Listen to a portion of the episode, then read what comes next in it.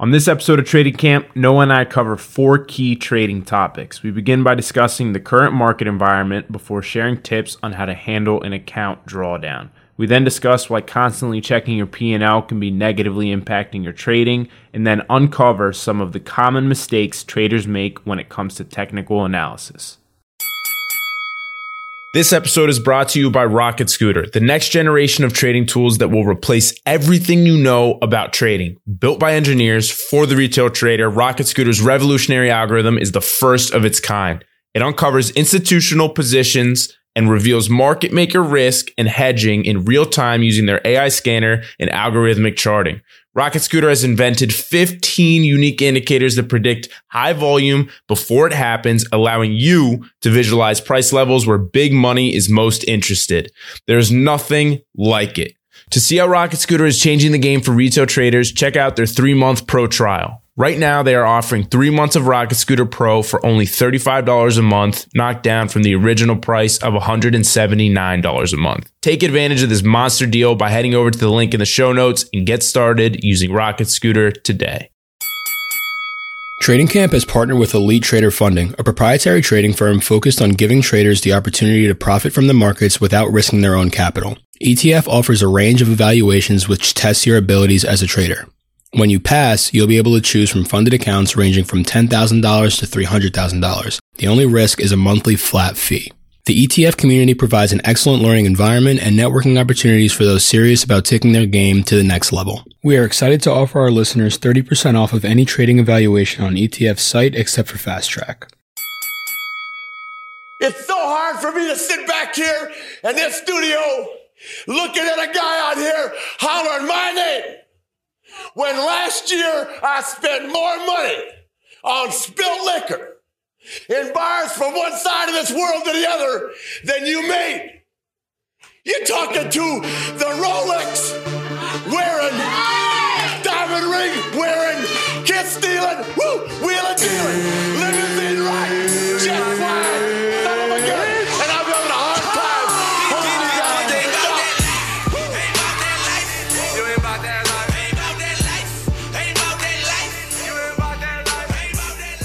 going on, everybody? Welcome back to TCP episode 86, about to get underway. Noah and I back for another solo pod. We're going to be covering several topics on today's episode that we think are really going to help you guys in your trading. Going to do some psychology stuff as well as do our best to give out some alpha. Noah, what's going on, brother? How you doing? Alejandro, what's going on? Good to be back on the pod. I know that we had um, somebody take my seat last week. I hope Rocky did a good job for all of you guys. Co-hosting his first episode of TCP. I listened in, he did a great job. But I'm good to be back, and uh, let's get after it. We got a lot to talk about. All right, let's do it. Take it away. Introduce our first topic, please. Yeah, for sure. Let's go ahead and just cover, I guess, the uh, the recent market. Right, we can start there. Particularly as we come in now to the end of August, I think that it'll be a good a good time to sort of review where we've come from and where we've been. Right, and so 2023 really has been characterized um, by that aggressive rally that we had into the summer, right? Like I feel like that was really the defining moment, at least of the market so far um, this year, where you had the S and P 500 basically rally from like 4,000 all the way up to like 4,400. And if you remember, like during that time, as we were actively trading it intraday, um, it almost seemed like Groundhog's Day. Like you would wake up, the market would sort of present you a nice long opportunity. You would get long, and the market would run throughout the day, maybe even into the next day. You could hold your trades for um, days, weeks at a time and uh, we were just getting like really really smooth price action right? And then dropped the shoe into august. We talked about this you know on twitter on the on beat the bell and discord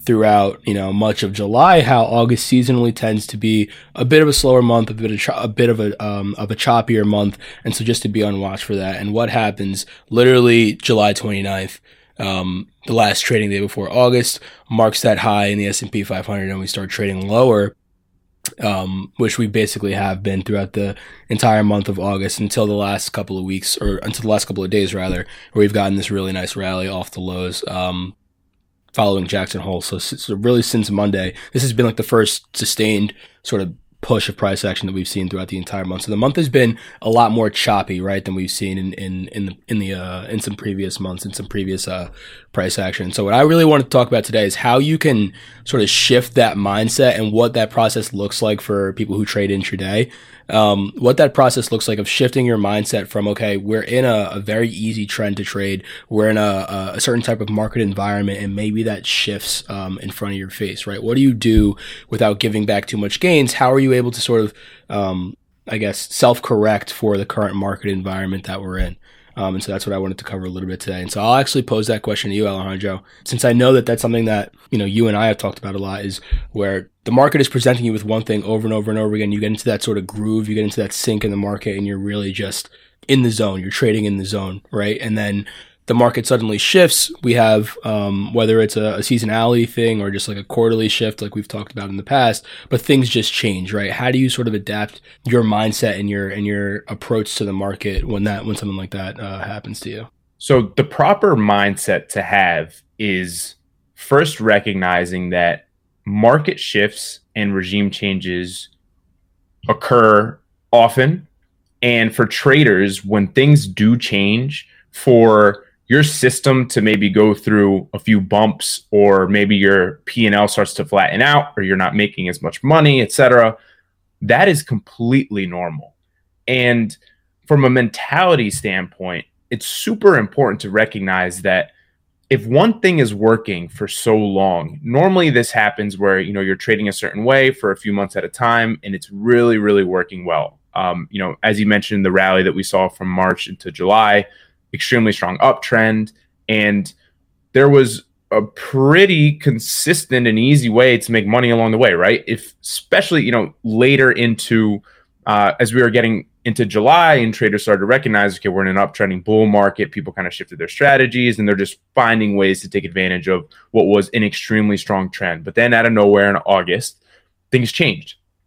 And as a trader, you have to be able to recognize the fact that, okay, if things change and I'm no longer profiting the way that I was profiting during the run up, or I'm just struggling, maybe I'm trading flat after having a really good stretch, that's completely normal. But what I think is very important is that you don't abandon your system or strategy. Instead, you make those necessary tweaks in order to remain in the game, get your footing again, and quite honestly, just size down, right? Just size down. As soon as things change, when I come into the market every day, I want to be confident in what I'm seeing in my plan. If I'm not, if things are changing more quickly than my system uh, can change with it, and I'm noticing that I'm just not trading A plus, then I'm simply going to size down, get a better feel for the market. Maybe there's some different setups that I should be looking at. Maybe there was a setup that was working all through March through July that was, you know, my bread and butter that all of a sudden stopped working. It's important not to panic, but take those precautionary steps to, of course, preserve your capital under the assumption that you were able to do really well during the run up. You know, obviously, we're talking about if you were profiting and then things change and all of a sudden you're like, why am I not profiting anymore? Take the necessary steps to protect your capital. That's obviously number one and then you can look to find you know different ways to take advantage of the new market right but doing this thing where you completely panic and the market starts going down and those setups that you were trading are no longer working and you start shitting the bed, losing a bunch of money and giving back a ton of gains. There's no excuse for that, quite honestly. It's so normal. As I mentioned, the first thing I started off by saying is it is normal to give back gains when the market starts to change. That's the market teaching you something. Okay. So sit back, learn, process the information, and then figure out what is going to work. None of this, you know, oh, I just gave back three months of gains because I got pissed off that I started losing money and oh, the market is so hard now. That is what separates the professional traders from the, you know, 95% of traders who are the losing retail traders. It's those mental roadblocks that you hit where you may not like it, but that's perfectly normal.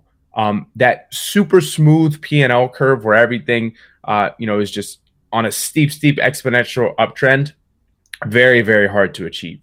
And so understanding that going through those bumps in the road, just got to be able to handle that. Just don't freak out, don't panic, and trade small. Definitely trade small if you're going through a stretch like that. Yeah, I would say the when I sort of brought this question up to myself and I wrote down some of the things that I think about, you know, when we're going through those sort of shifts in the market and regime changes. And, and it's important that you mentioned too that it's like you, you got to take a step back and take a bigger picture because even right now you look at the, the situation that we're talking about, right? You had an aggressive rally from March to more or less July.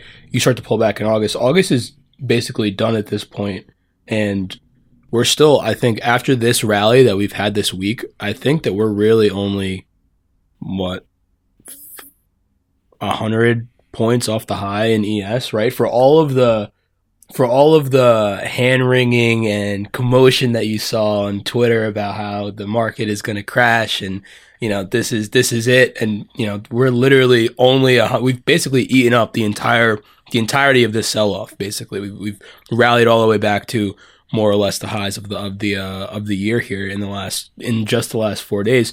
Um, but going back to what you said, uh, sizing down A is the first thing literally that I wrote down when I when I brought this question up to myself. Right when you see that you're having a uh, a change in the market and you see that maybe what you were using um, in the past that was successful is no longer working. I would say that for me that I put that limit at um, three to four um, trades. So like if I have a setup that I see consistently working over a period of time, um, if I have um, if I have a situation where I try that setup and maybe two, three, four times in a row it doesn't work, it's like, what? Wait a minute, maybe something has changed. Maybe let me size down and let me go back to the drawing board. Not necessarily scrapping my strategy and starting from scratch, but just going back and looking at um, what exactly is going on here? Is this something that um, is just is part of my system and I just have to endure it while this market phase sort of works itself out, or is there a change that I need to make within the system itself? I think that it's important to take that step first, as opposed to just what I think most people do is, well, I lost two, three, four times in a row. This strategy doesn't work. Let me throw it out, find a new one. Right? It's like it's gotten you this far. Maybe it does work. Maybe it's just not right for this time, this market environment. Maybe you should size down until conditions are now conducive for you to again put your foot on the gas and use that strategy. So I, I agree with you 100% there. And the secondly, sort of going into um, what I was what I was talking about there a little bit is also like the the length of your back test when you're looking at your system. I think is extremely important too, right? Is that if you're somebody who does think of somebody who does just barely more than the bare minimum, right? The bare minimum in terms of if you want to be a trader, right? You've got to at least you know spend an hour a day on the charts, right? Looking at um, just getting comfortable with the price action, getting yourself familiar with how the market moves and things like that, right? And then the person who does maybe one step above that is going to say, you know what, that's what everybody else is doing. I'm going to spend two hours, but I'm also going to go back historically. I'm going to look at price action. I'm going to see if I can identify patterns and then ultimately bring those patterns forward and use those patterns as my, my model, my system, whatever going forward. Right. And that's a really intuitive way to think. And that's honestly a, a, a great starting point. But I think what happens is if you do that over a finite period of time, let's say you go back a week, two weeks, three weeks, and you see a setup that shows up, you know, two, three times a week and you're like, wow, this is a great setup. I might as well just implement this moving forward, right? It has a hundred percent win rate over the last two, three weeks. I mean, this thing is, this thing is a money glitch. I might as well just keep using it, right? And what happens is the market shifts and that immediately goes out of the window. And because if you don't backtest your strategy over a long enough period of time, if you're only backtesting it in a certain market condition, you can be led to believe that your system has a higher, um, maybe strike rate or accuracy rate or win rate, whatever it may be, than it actually does. Maybe that success that you were having or the perceived success through your back test was really just a product of the environment that we were in and the conditions of the market as opposed to you know a solid risk to reward um, completely unbiased you know really technical approach to the market that that takes into account all different types of uh, market conditions all different types of scenarios um, I think that's really important too, because if you don't go back enough, I do think that you can fall into that trap, which is like a, a false sense of confidence in a system that maybe doesn't work and it's not tried and true throughout, you know, a bunch of different um, market cycles. Absolutely. Another point I want to make here in thinking about what happens to a trader when the market is shifting underneath your feet and you're not able to adjust quickly enough. I want to talk about day trading versus swing trading. So there's obviously longer term trading. Um, for me, I consider myself a day trader. So anytime I enter a trade, the goal is to make money that day or to be in the trade for a day. If I have runners, I'm obviously more than willing to swing the position uh, risk free. But why I believe that day trading, at least for me personally, is advantageous is because every day I get a blank slate. And for longer term traders, for swing traders, if you're listening to this and you've been swing trading for the first half of the year and you were just going long and everything was working really nicely and now we're seeing some more bidirectional volatility and you've been getting trapped and things have been getting more difficult you have to understand that that is part of the game that you're playing. I personally decided to take myself out of that game uh, because that doesn't work with my personality. As a day trader i have the goal of coming into the market every single day extracting a piece and making money daily. That helps me to sleep at night. That helps me to understand if I have one bad day, I can reset, assess what, what needs to be changed, come into the next day, blank slate, and try to do it over again. Whereas swing trading, I feel puts me in a position where maybe I have to hold a position that's in the red for longer than I'm comfortable with. Because those are the things that you have to do when you're swing trading. You have to be very confident in your setup. You may be sitting in a position that's red for an extended period of time, you know, weeks, even months, depending on your timeline uh, in order to just let it sort of play out. While I don't necessarily, it's not necessarily that I don't have the patience to do that. I just prefer to trade in a manner that brings me a steady income, right? So that's just going into the day, blank slate, again, trying to extract the piece and making money daily.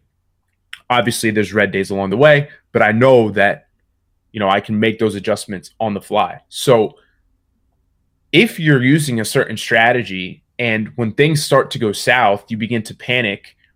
It's very likely that it's not necessarily your strategy or your trade management system. It very well could be, but a lot of it can be your personality as a trader. If you panic during those periods of swing trading where you're red for a week straight, uh, red for a month, you're red for three months in a row, then maybe swing trading isn't for you because that's the type of drawdown that's the type of account volatility that you have to be able to withstand when you're swing trading, right? So just kind of food for thought there.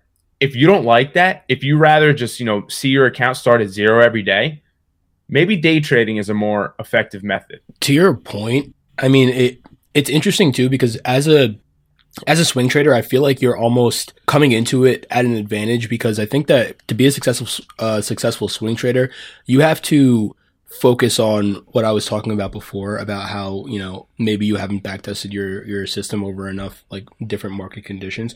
I feel like as a swing trader, you're almost forced to do that because even in your backtesting, you're looking at trades that took a month to play out, took two weeks to play out, whatever. And so you're, you almost have that advantage where it's like in my backtesting, in creating my strategy, I had to ultimately find something that worked not just in this short period of time where the market was ripping off of some economic data, not in this short period of time where Jerome Powell said X, Y, and Z and the market dropped 500 points, right? Like, cause in those situations, it really doesn't matter what you're using. If you shorted the market, you made money. If you long the market while it's ripping, you made money, right? It's like, it, it, no system can predict that Jerome Powell is going to say X, Y, and Z during a Fed meeting, right?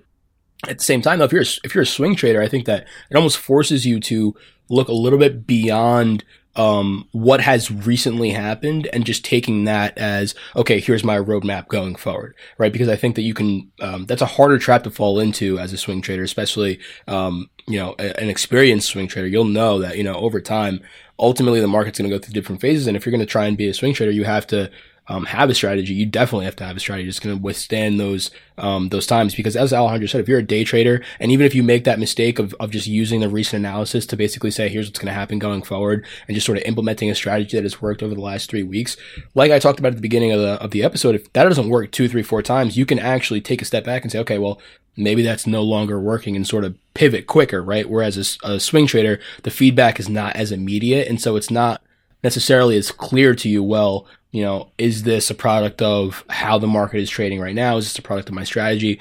Um, so I think, you know, in being a swing trader, you are blessed with that sort of being forced to look back, but it's also um, a bit of a curse because that, that feedback is not as responsive. And I, I completely agree with you where it's like that becomes a personality thing at the end of the day. Um, I saw something on Twitter the other day that was, uh, Have you seen uh have you seen Kung Fu Panda? yeah. You remember like at the end of uh Kung Fu Panda when uh the tiger who's the bad guy like he was like trying to get the, the scroll and he opens the scroll and there's nothing in it. It's just it's just like a blank scroll and the uh Po, the panda, he's like that's the secret. Like the secret is you. You know, like that that's the whole point. Is like the secret is the that's that's it. It's just you. Um I saw something on Twitter where it was like that is ultimately like what trading is. It's like, you know, you can go through a million years of market data and back test X, Y, and Z and, you know, study your ass off, watch all these YouTube videos, do whatever you want. But at the end of the day, if you're unable to conquer your mind, yourself, your impulses, your emotions, none of that is really going to matter, right? None of that is really going to have an impact.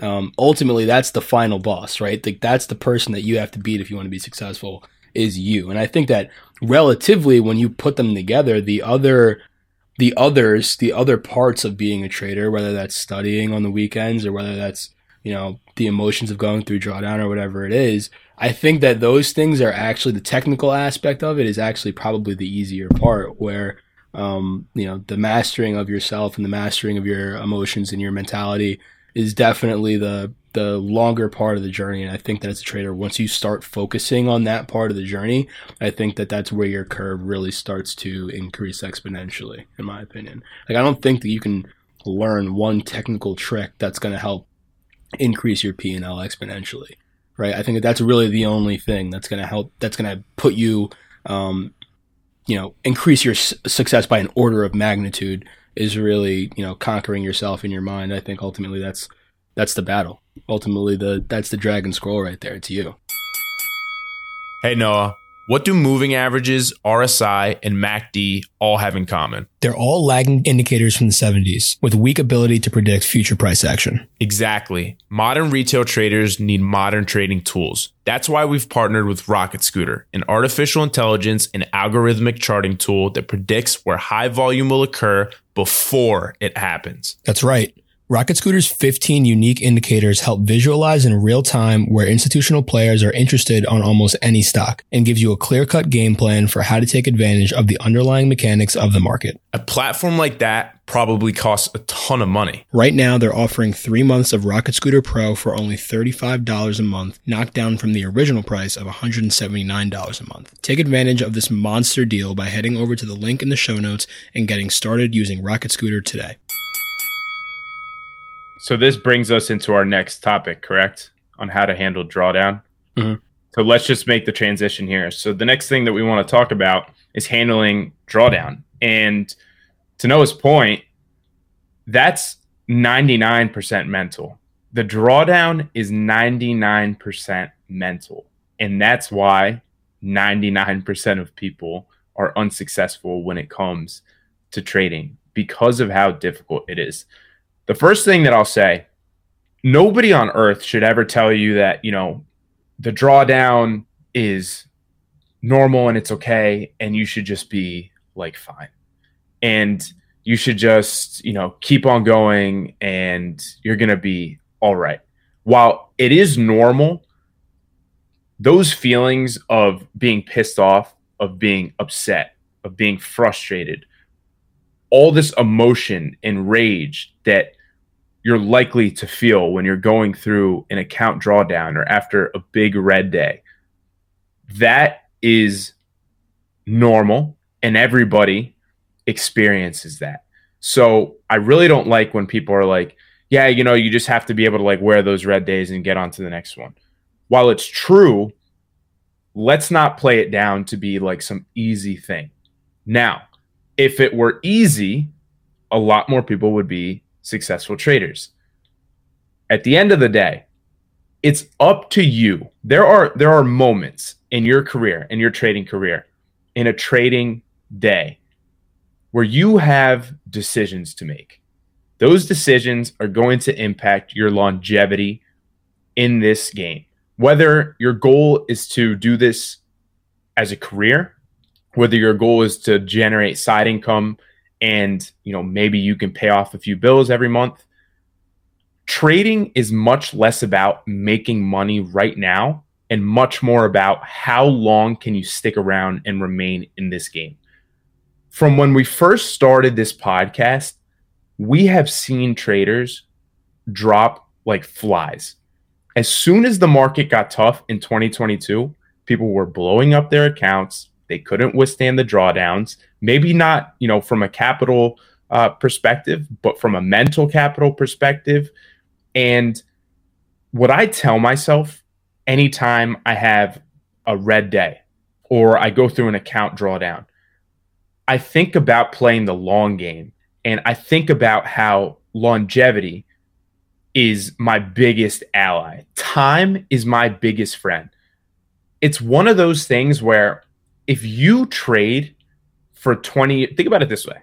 If you trade for 15, 20 years straight, do you think you're eventually going to figure it out? The answer is yes, but you're never going to get yourself to that point if every time you have a red day, you blow up and you lose 50% of your account. You're never going to get to that point if you get so overly frustrated when you have a red day that you go on a two week losing streak. So feel those emotions, feel that rage. Whenever you're pissed off, whenever you have a losing trade, maybe you hit two losing trades in a row, feel that rage and channel that. Channel that to go do the work that needs to be done in order to get better. Go do your studying, work on yourself, whether you have to meditate, whether you have to go for a run, whether you want to go to the gym, channel that and understand that it's part of the process, but do not let it defeat you. I'm not going to sit here and tell people that, you know, you should be able to lose a shit ton of money in a single day and just be like okay with it. No, like get pissed off. Get pissed off, but channel that and don't let it translate into the other things that you start to do. Don't you know, start to revenge trade.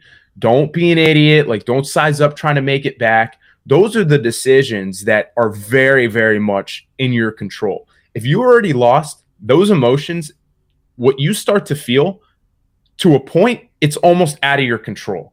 But your decision making after that, you have to be able to lock in. You have to be able to lock in. I'll give a personal example.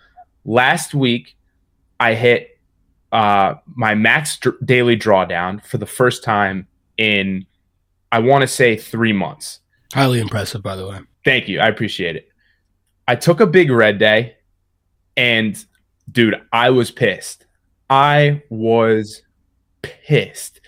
Not because of necessarily the money, and I'll talk about that why in a second. it's not because I'm like, oh, I don't care about money. Uh, just Give me a second to explain. it's not necessarily because of the amount of money I lost. It was because of my decision making that day. Like I knew I was like, dude, you are such a better trader than that. That's what those max drawdown days are.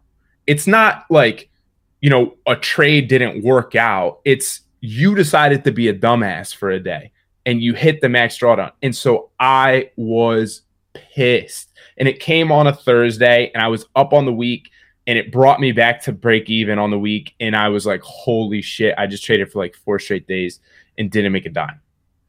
But the reason why I said that the dollar amount didn't affect me too much is because I have my max drawdown set in place, and that was. Uh, we talked about this on the last episode, and I talked about it with you as well. The median of your last 20 uh, trading days. The median green day, double that, and that's your max drawdown. So I knew looking at that number, I was like, all right, you know, I can get this back in a day or two. So I was more frustrated with the stupid decisions I had made. But with all that anger and all that rage and all that frustration, I was still proud of myself when I woke up the next day and I saw the number and I was like, you know what? At the end of the day, you did what you needed to do. You had your risk management in place you had a mental blow up, but capital was still in store, and that's all that matters. And then I'm happy to report that this week I had an awesome week and I cleared that number and account is back at highs. So let's go. That's what let's go. That's what that allows you to do. It allows you to stay in the game. That's what I was telling myself. I was like, dude, are you really gonna let like one bad day like impact your the rest of your month? You just have to and obviously, you know, I'll, I'll let you go in a second. There have been times in my career where I didn't have that self control. And this is now a product of having gone through those times and having been able to develop that discipline. There have been those times where I've had massive red days that I just, when the bell rings at four o'clock, I look at the number and I'm like, holy shit. Like when risk management completely went out of the window and I wasn't able to step in and, you know, keep my, my max daily drawdown in place. And so, it's a process, you know, it's a process. It's funny that you bring that up about the uh the number itself, right? And how you have programmed in your uh system certain thresholds where it's like, you know what, if I cross this level in the day, I'm clearly not seeing things correctly. I'll, I'll close up shop, come back the next day. And like you said, those things are there to protect your capital, right? Is so that you don't um, make stupid decisions over and over and over again and deplete yourself before you have the opportunity to make it back right when you're in your right state of mind. Um, it's a great example. And so um, I've got my own story from pretty recently. This was back in uh, July, where, like you said, I'm you know I made a uh, I made a trading mistake, not necessarily in the type of trade that I took, but the size that I took. And so I was um, I was trying to trade micros. Anybody who trades futures knows that micros um, are basically one tenth the size of um, or yeah, micros are one tenth the size of a mini contract. So the E mini S and P 500 may move like a, it'll move fifty dollars per point.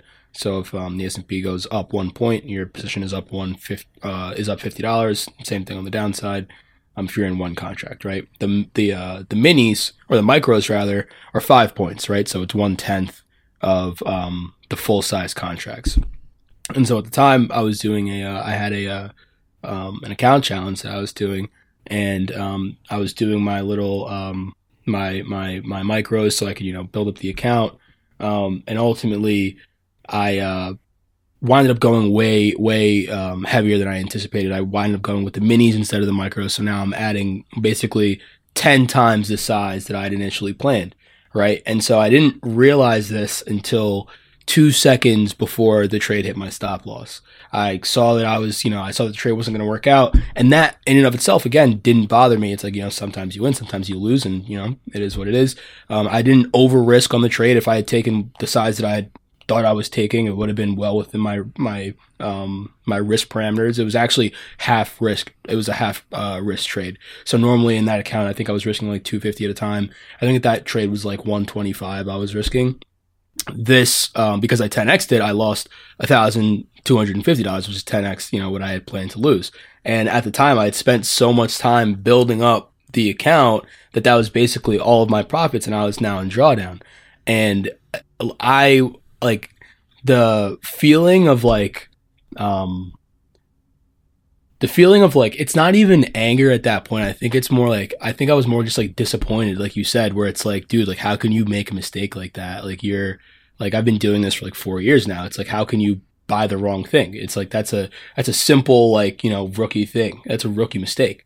And um, I was just like I was so upset with myself, but I was like, you know what, like if I sit here and try and make it back for the rest of the day, um, I'm gonna I'm just gonna wind up losing more money. I'm gonna blow this account. Let me just mm, close up shop and um, I'll go back at it tomorrow. The next day comes and this time I made another mistake. This mistake was not, um, so the, the first mistake in terms of, you know, taking the wrong contract size. Yeah, it's a rookie mistake. And it's like, you know, um, don't do that obviously. But at the same time, like, I'm, I didn't beat myself up over it too much because it's like, it's sort of like a freak accident that like, yeah, pay attention more. But I mean, like, what are you to do?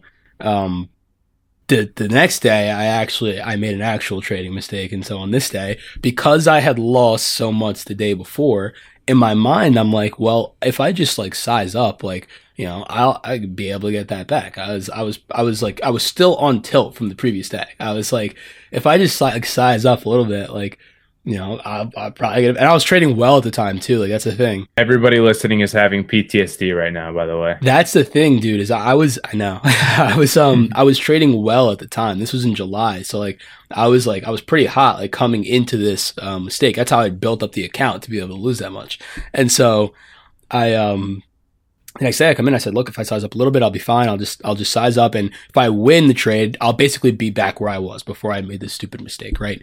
And so I go in, I size up on a really nice setup, A plus setup, bam, lose again. So that this is two days in a row now, right? So first day made a mistake, got cooked. Second day come in.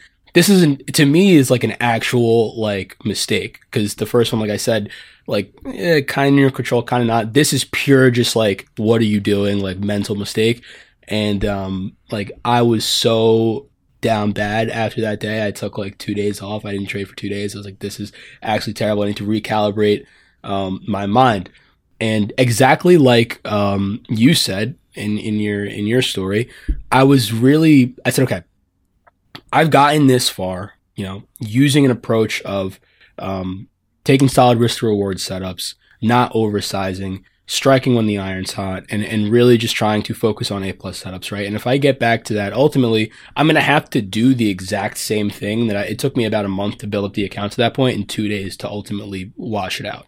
I said, I'm going to have to go through this process again to ultimately get back to where I was. There's no other shortcut. There's no other you know, oversized trade, max leverage trade that I'm that's going to be able to get me back. It's going to have to be literally doing the same thing that got me there in the first place. And so that's exactly what I did. And Ryan, if you want to throw up the tweet, like I took it took me probably two um two weeks to be able to to to make it back. There you go. Is literally good shit.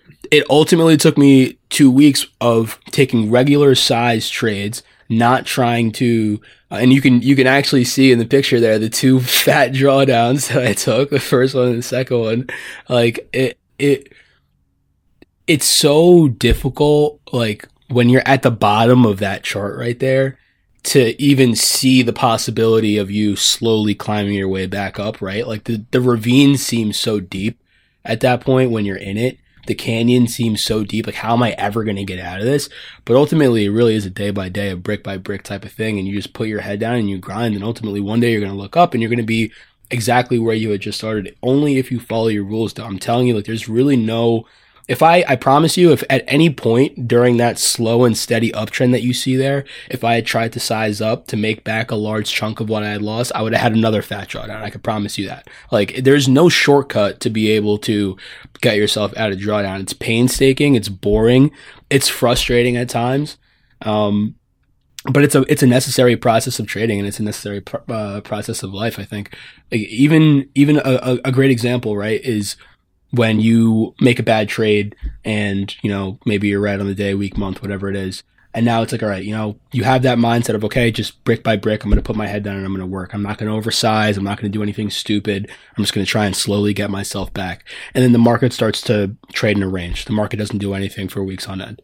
Like that can be so frustrating as a trader because it's like, I, all you want to do when you're in drawdown is get back, right? That's all you want to do. And that's all you're trying to focus on and the market may not be providing you that opportunity to get back as soon as you would like. And so you start to get frustrated right? I think that that's a such a crucial moment in a in a in a trader's experience where it's like you have to just let the market come to you because ultimately good things come to those who are patient right? If you try and rush it if you try and um, make it all back in one day i promise you it never works out. You've got to just take it day by day brick by brick. Um, and ultimately one day you look up and it's a funny story that you can tell on a podcast. This episode is brought to you by Elite Trader Funding. ETF is a prop trading firm. For those of you who are unaware of what a prop trading firm is, they basically provide you with capital to trade with, and your only risk is the monthly subscription fee. How it works is once you pass an evaluation account, you then become eligible for real money payouts. Now, there are a lot of prop firms out there, but ETF's customer support, the products, and the styles of evaluations they offer are unmatched. I traded and passed a 150K evaluation account, and they were always willing to answer any questions I had along the way. I wish that I had been introduced to them when I first started trading. Thinking back to all the money I lost when I was new to the game, getting the chance to trade a large account while only risking a monthly subscription fee makes too much sense. Not to mention, if you're trying to trade a small sized account, you can develop some pretty bad habits. Trading a funded account lets you really put your skills to the test by trading more realistic size. Head to the link in the show notes to start your journey as a funded trader today. Not only is that the case when you're going through a drawdown, that's also the case when things are going well. And traders make the same mistake thinking, I have, you know, X amount of dollars that I want to make as my profit goal. and you've been doing something that has been working for so long and you're just steadily compounding those gains but all of a sudden you think that you could get there a little bit quicker. And you make that mistake of sizing up and that's when you can really get yourself in a little bit of trouble. I want to now transition into our next point our next topic. We're going to cover two more things here uh, before we wrap up the episode the first is going to be uh, trading your P&L and why that can be harmful. And then the last thing I want to talk about is some uh, technical analysis.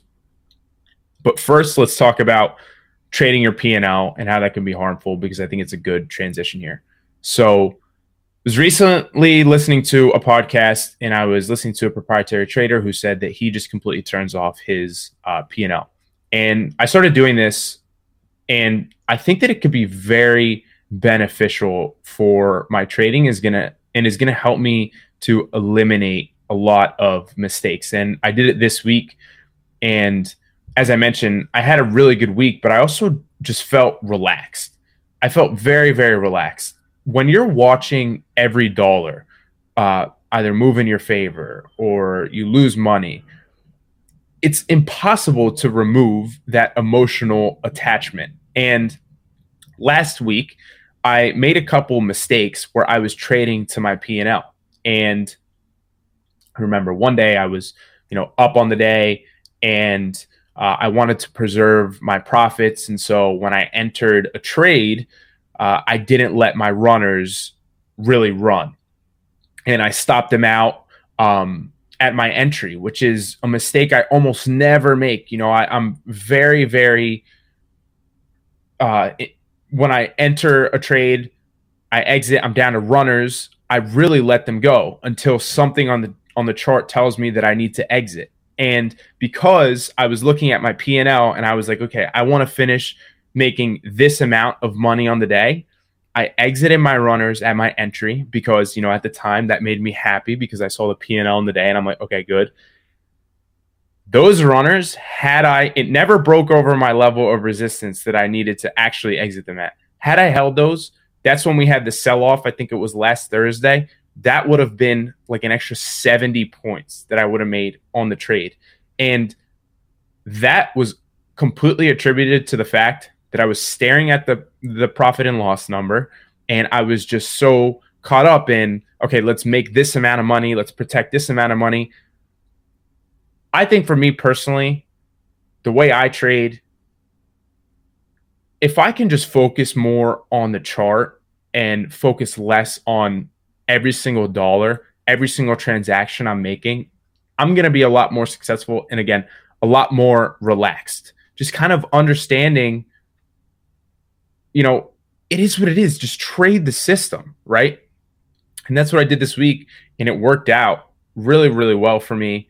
And I also uh, was able to size up a little bit because, you know, I just added a few more contracts and I didn't feel like I was panicking. I didn't feel uh, that sort of tension that I would have felt had I been watching the dollar amounts. And I think that this is also going to help me to really scale up in my trading. And so if you're trading with your P&L up and you're watching your P&L all day, maybe try turning it off and see how it goes for you.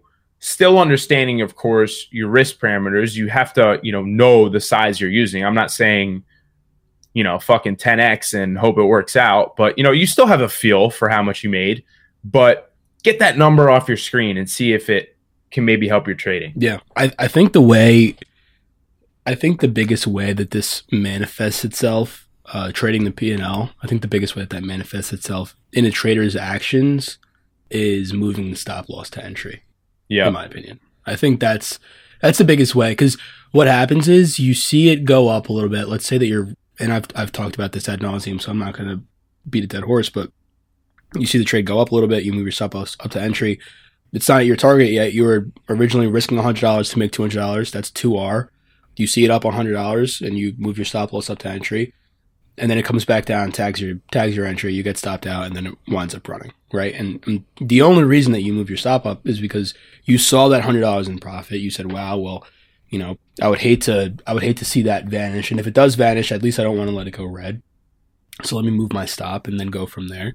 Um, and I, I think that there are times when that can be beneficial. Um, if it's part of your trade plan, like what I'll do is, uh, and I, I do this all the time, is I'll have a level on the chart where over this, I'm allowed to move my stop. Until price gets to this level, my stop stays where it is. But once price gets to that level, I can move it up to entry, cut my risk in half, whatever you want to do. Um, is fine, but I think that it has to be planned, right? If you let it, um, if you just let your emotions guide you, I think that what's going to happen is you wind up moving that stop loss up too early to protect profits that really aren't even there. Um, and then you take unnecessary or you miss unnecessary gains as opposed to taking unnecessary losses. And so I think it's important because when you have when you when you enter a trade, you need to understand that you're risking a certain amount of money. And once you become comfortable with that level, of of money. And I, one thing I'll I'll I'm gonna put a bookmark here because one thing that I'm gonna come back to that's helped me with that. Um, but once you're once you accept that you're risking a certain amount of money, it it really is just best to leave it alone. Like I would actually recommend just leaving the chart altogether. Like that's what I do a lot of times is like, especially if a trade's not like immediately working out, I'll just get up and leave. Cause I know that if I'm sitting there watching it, like on a five minute chart, on a lower time frame chart, every fluctuation, I'm going to be like, oh, I was wrong. Oh, did, why did I get into this trade? You're going to be second guessing yourself the entire time, and then you're going to wind up doing something stupid. Um, so I, I, would I would recommend honestly just walking away at times if you can um, from your trade because I think that it'll help you. Like, look, set your stop loss, set your take profit, and just leave it right. Um, but ultimately, the, what I wanted to come back to, the thing that's helped me out with that is risking the same dollar amount on every trade, and I think that that's something that um, is kind of tough to do. It's harder than I thought it, it would be, um, is risking the same dollar amount in every trade because for me, the way that I trade, my stop loss isn't always the same amount of points, right? So sometimes I'll get in a trade, my stop loss is five points. Sometimes my stop loss is 10 points. It's usually not more than 10. But ultimately, if I'm going to take a trade and risk five points, and I'm taking, for example, one ES mini contract, that's $250. But if I'm taking a trade that's 10 points and I take the same size, I'm risking $500, right? And so having that discrepancy sometimes, if you get in a trade that's risking 10 points, maybe if it starts to not work out, you're down three points, you're down four points, that's usually what you lose. And now you're down a little bit more and you're, you start to mentally be like, okay, this is way too much money risking the same amount on every trade is super important. And so literally what I did was I, I have a, um, at the beginning of every single week, I'll take my account balance and I risk a certain percentage of the account balance. So whether that's 1%, 2%, whatever it is, depends on the type of account that I'm trading, I'll risk that certain percentage per trade. And what I've started to do is I literally, and I actually, I printed one out um, for this week. I still have it. I'll show you guys. I literally have a, a, um, a, a, a table, a table that'll show me per trade okay, if I'm risking X, you know, in ES, here's how many contracts you should take to risk this amount of dollars. If I'm taking a trade that has eight points of risk, here's how many contracts you need to take to risk that same level of money, that same percentage of your account. I think that that's really important because having that discrepancy where, you know, you win two trades where you were risking five to make 10, right? So you risk five to make 10. Now you're up 10. Risk five to make 10. Win them. Now you're up um, 20. If you take that next trade and you lose two trades in a row, where even you're, it was two R trades, but you were risking 10 now, you're risking 10 to make 20. You lose two of those in a row, you're back to break even though, even though you were taking two R trades and you're 50%. Theoretically, if you're taking two R trades and you've hit two and missed two, you should be up money.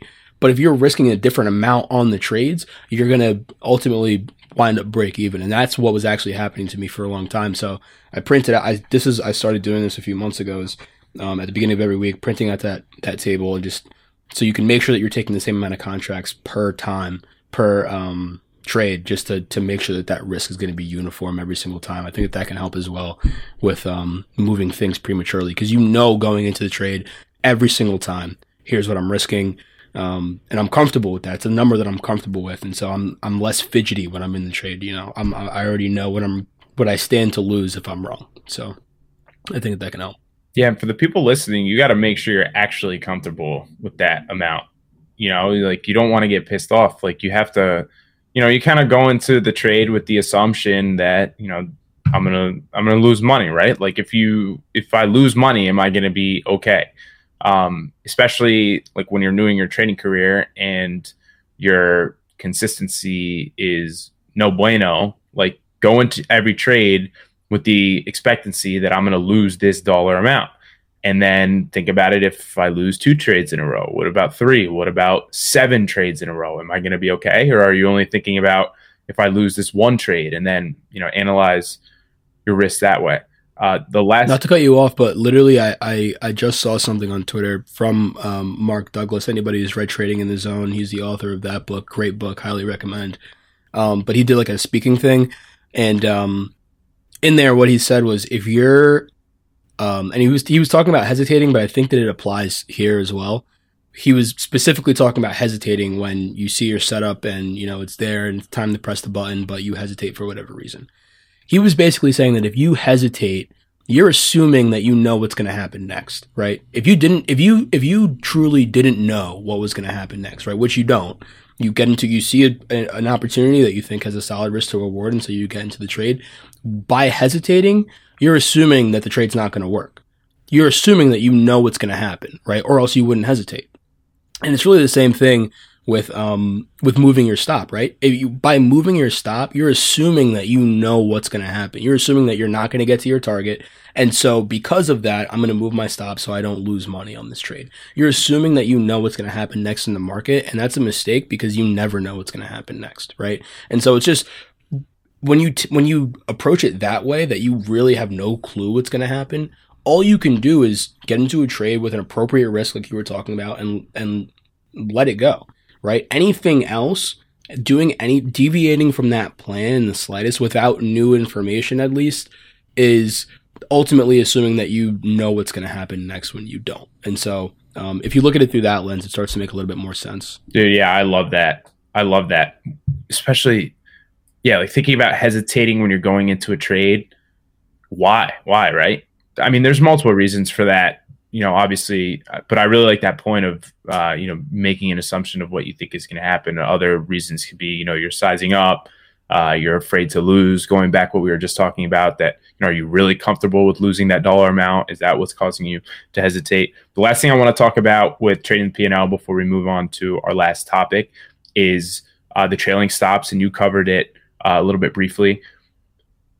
When you don't look at your P&L, it's a lot easier to properly trail the stop based on the structures on the chart.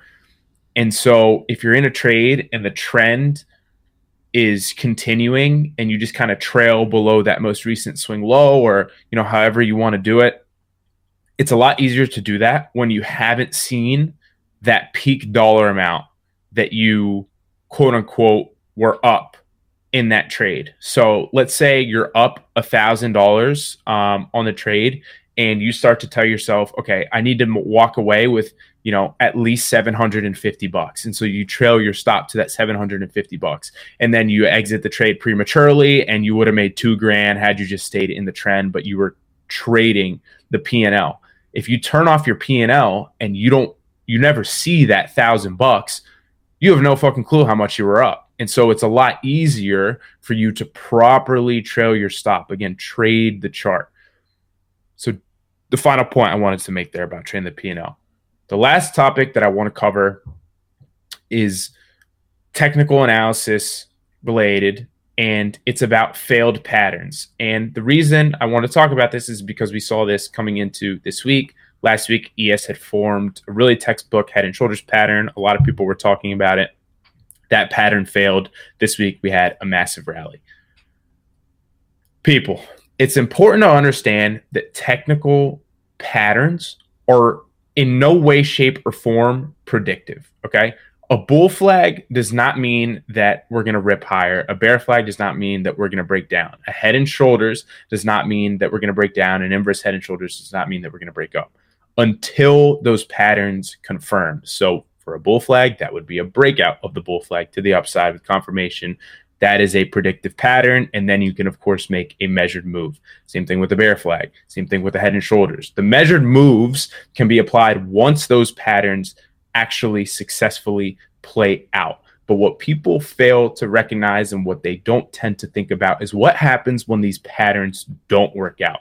For example, last week on the 30-minute chart, if you look at the S&P futures, we had developed a textbook head and shoulders. We broke down below the neckline of that head and shoulders pattern only briefly before recovering that neckline and then sending us into a giant rally this week. So, what does that tell you as a trader, and how can you think about it more properly? While everybody is eyeing the head and shoulders and waiting for the breakdown, when you get that failed breakdown of the neckline, that in itself is absolutely a trade signal.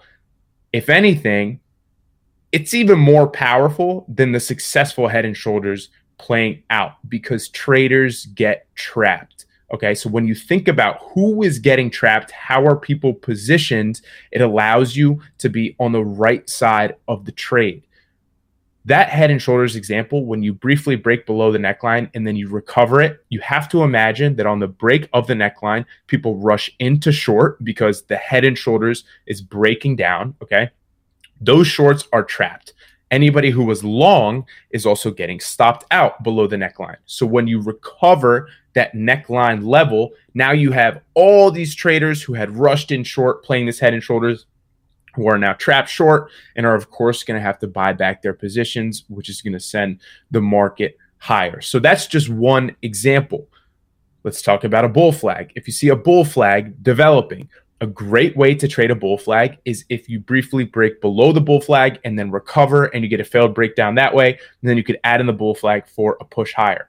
Or if the bull flag fails, that is obviously a bearish trading signal. So while many traders will only look at the bull flag in anticipation of it breaking to the upside, when a bull flag fails, that is just as strong of a trading signal. So if you can start to think about how are people positioned?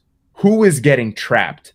It can really, really help you to be more successful and trade those traps versus being the person who's getting trapped. So when people say technical analysis doesn't work or classical charting patterns are a load of BS, that is true in a sense because head and shoulders patterns work 50% of the time. So if you think about it, it's literally a coin flip, but they provide super powerful trading signals. And that's all you have to look for. I don't care if it works, I don't care if it doesn't work.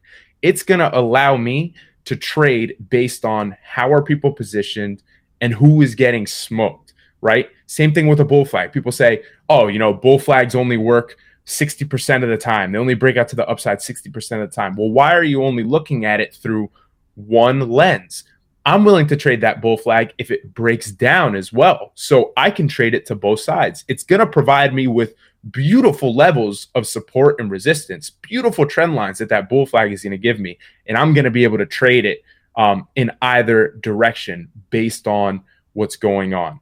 So thinking about TA, again, just to kind of wrap everything up here, thinking about TA in the more classical sense of what is the pattern supposed to do, and then what happens when it doesn't work, that can give you some really, really powerful trades. Yeah, it's like that. Um, it's like that saying: if you're not a profitable trader, just inverse your trades. yeah, it's kind of like that, right? And like in a sense, it makes sense, right? It, it, I, another like trading moniker is um start putting your entries where your stop loss normally goes and something like that obviously it's not like literal but i mean at the end of the day it kind of does make sense in the sense that most of the time when you're getting stopped out it is on one of those traps right it is on well this is support and i'm going to put my stop below support and if we break support i was wrong and they wick it below support you get stopped out wicks right back up and then it rips and does what you were, thought it was going to do in the first place right where Alejandro's saying wait for that to happen as opposed to being the liquidity, as opposed to getting taken out at the lows. Wait for that to happen and then look for your entry. Right. Don't try to predict what's going to happen. Right. Wait for it to happen and then trade it. It's going to tell you what to do. if the head and shoulders doesn't work out, if you break below the neckline, and this is the same case with all you know powerful areas of support right one of the favorite setups that we like to trade is a false breakdown where you take out an important level of support and then you reclaim that support wait for that to happen and then take the trade versus trying to predict what's going to happen that's when you can really get in trouble Trying to predict where support is going to be. Right. Exactly. Trying to predict where we're going to bounce. yeah Yeah. I love that. it's just more reactive trading at the end of the day. It's a very simple fix, but it also does take a lot of patience and it takes just an understanding for the market and understanding that the market's job is to trap as many traders as possible, right? The market basically moves in two stages. It'll rally or it'll sell off in a super clean trend and then it's going to spend time trapping traders again, basing, creating a pattern before its next leg. Those periods of times when things are super trappy and there's consolidation, that's when a lot of people get in trouble and they start to predict what's going to happen next versus just simply reacting, identifying the patterns, and then as the patterns form and as the bases create themselves, finding your entries and exits based off of how things are playing out, right? So, more reactive trading is the moral of the story here. Um, and looking for those failed patterns, understanding that, yes, those are 100% trade signals. If something that's supposed to happen doesn't happen, pay attention to that. It could be giving you a really good trade.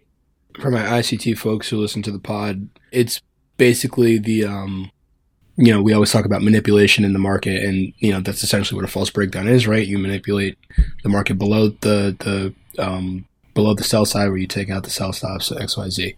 Um if you're not waiting for the manipulation, there's a higher probability that you're going to be part of the manipulation. Is is how I like to look at it as well, right? Is if you enter a trade without seeing manipulation first, you leave yourself subject to being part of that manipulation when it does occur, right? And it's going to occur eventually, right?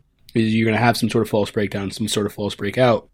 If you're not waiting for that to get in, you might be subject to a loss when that inevitably does happen. And so that's the way that I like to look at it as well. Not to say that if you wait for the false breakdown, you'll never lose a trade. Not to say that if you wait for the false breakout, you'll never lose a trade. But you are going to increase your probability of not being um, sucked into that manipulation if you can just stay patient and wait for it to happen and then um, strike. So yeah, I, I couldn't agree more. Great points. I believe the setup itself, the false breakdown, I believe it's called a 2B buy. That's B as in boy. So if you guys want to look it up, just Google 2B buy. You'll understand what we're talking about. And who who who calls it that? that's what it's I'm looking at Google right now. This is something that's been around forever. And it just goes to show how powerful this can be. So that'll give some clarity as to exactly what we're talking about. All right, Noah. This was another good episode. We covered a lot, honestly. I think uh I think we're ready to wrap up. What do you think? Yeah, no, I think that we hit on a lot of important points. I think that um look at the end of the day to wrap up the first two points, it really is um about mindset and I know that we talk about mindset a lot on the podcast, but it's such an important part of trading that it's it's so much a part of trading. It's 80% of trading, which is why it's like 80% of our podcast. Like it's it's so it's so so so important. And um you know, I, I, you just can't stress it enough that you really you you are the secret ingredient. You are the secret ingredient. Never forget that. You are the dragon warrior. Never forget that. Um, the secret is you. So that's what we'll close with. Keep hammering, people. Keep hammering. We talked about things getting hard. We talked about all that emotion you feel, the rage. Keep hammering. Channel that. Do your studying. Believe in yourself. And we'll see you on the next episode. See you next week, Noah, for episode 87. Yep. Thanks for tuning in. See you guys next week. Our content is intended to be used and must be used for informational purposes only. It is very important to do your own analysis before making any investment based on your own personal circumstances. You should take independent financial advice from a professional in connection with or independently research and verify any information that you find in our podcast and wish to rely upon. whether for the purpose of making an investment decision or otherwise.